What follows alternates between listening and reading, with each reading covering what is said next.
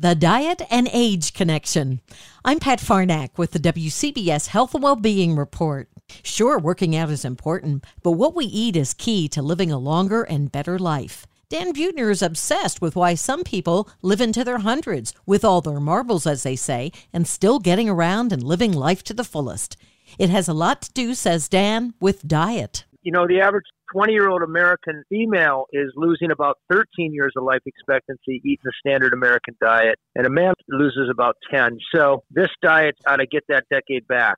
Rather than look for longevity in a test tube or in a petri dish, we found real populations living an extra 10 years without heart disease and diabetes and obesity and all these things are plaguing America and say, well, why not just replicate their diet here in America? The Blue Zone's American Kitchen 100 Recipes to Live to 100. The entire interview at WCBS880.com slash health. I'm Pat Farnack, WCBS News Radio 880. A more comfortable mammogram? Yes, it's possible. At the Valley Hospital in Ridgewood, New Jersey, mammograms are performed with new technology to minimize potential discomfort. Discomfort that often keeps some women from getting screened.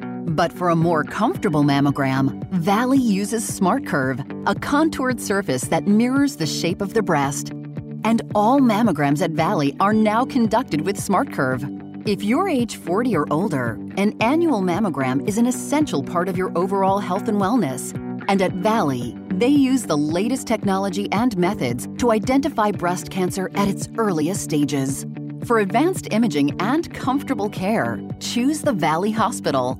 For more information on SmartCurve or to schedule your next mammogram, call 201 447 8200 or schedule it online at valleyhealth.com slash mammogram.